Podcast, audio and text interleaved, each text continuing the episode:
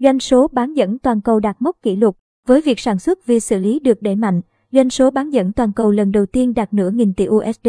Hiệp hội Công nghiệp bán dẫn SEA, trụ sở tại Mỹ, cho biết doanh số bán dẫn toàn cầu năm 2021 đã cán mốc kỷ lục 555,9 tỷ USD, tăng 26,2% so với năm trước đó, trong bối cảnh các công ty đẩy mạnh sản xuất đáp ứng nhu cầu tăng cao do chuỗi cung ứng toàn cầu đứt gãy vì đại dịch. Theo đó, năm ngoái đã có tổng cộng 1,15 nghìn tỷ đơn vị bán dẫn xuất xưởng. Năm 2021, thiếu hụt vi xử lý xảy ra trên toàn cầu, các công ty bán dẫn đã tăng sản lượng đáng kể, lên mức chưa từng có để giải quyết nhu cầu cao kéo dài, dẫn đến doanh số bán chip và số lượng chip xuất xưởng cũng đạt mức kỷ lục. John Naffer, Chủ tịch kiêm giám đốc điều hành SEA cho biết, nhu cầu sản xuất sản phẩm bán dẫn được dự báo sẽ tăng mạnh trong những năm tới do vi xử lý xuất hiện ngày càng nhiều hơn trong các công nghệ thiết yếu của hiện tại và tương lai. Cuộc khủng hoảng chip toàn cầu đã tác động tới các ngành công nghiệp, từ điện tử tiêu dùng cho tới những nhà sản xuất ô tô. Các công ty trở nên bất lực trong việc đáp ứng đơn hàng và giải quyết tình trạng thiếu sản phẩm. Điều này khiến chính phủ các nước phải cạnh tranh lẫn nhau để đảm bảo nguồn cung chip, cũng như đẩy mạnh đầu tư để mang các xưởng sản xuất bán dẫn về gần nhà hơn.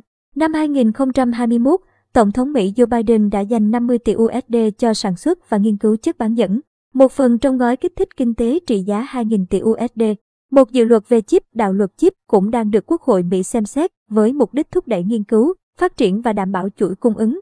Tương tự, Ủy ban châu Âu cũng thông qua đạo luật chip, bổ sung thêm 15 tỷ euro, 17,11 tỷ USD đầu tư cho cả khối công và tư để tăng cường năng lực sản xuất chip toàn khối tới năm 2030. Ở Trung Quốc, doanh số bán dẫn năm 2021 đạt tổng cộng 192,5 tỷ USD, tăng 27,1% so với năm trước đó, làm lu mờ mọi thị trường khác. Theo Xie, những năm gần đây, Trung Quốc đã tập trung đẩy mạnh nền công nghiệp phi xử lý nội địa trong bối cảnh gia tăng căng thẳng địa chính trị với Mỹ. Ưu tiên hàng đầu của nước này là chủ động nguồn cung chất bán dẫn, dù vẫn phụ thuộc nhiều vào công nghệ nước ngoài. Năm 2021, doanh số bán dẫn tại thị trường Mỹ ghi nhận mức tăng trưởng cao nhất với mức tăng 27,4%. Tiếp sau đó là tại châu Âu với 27,3%. Vinh Ngô theo CNBC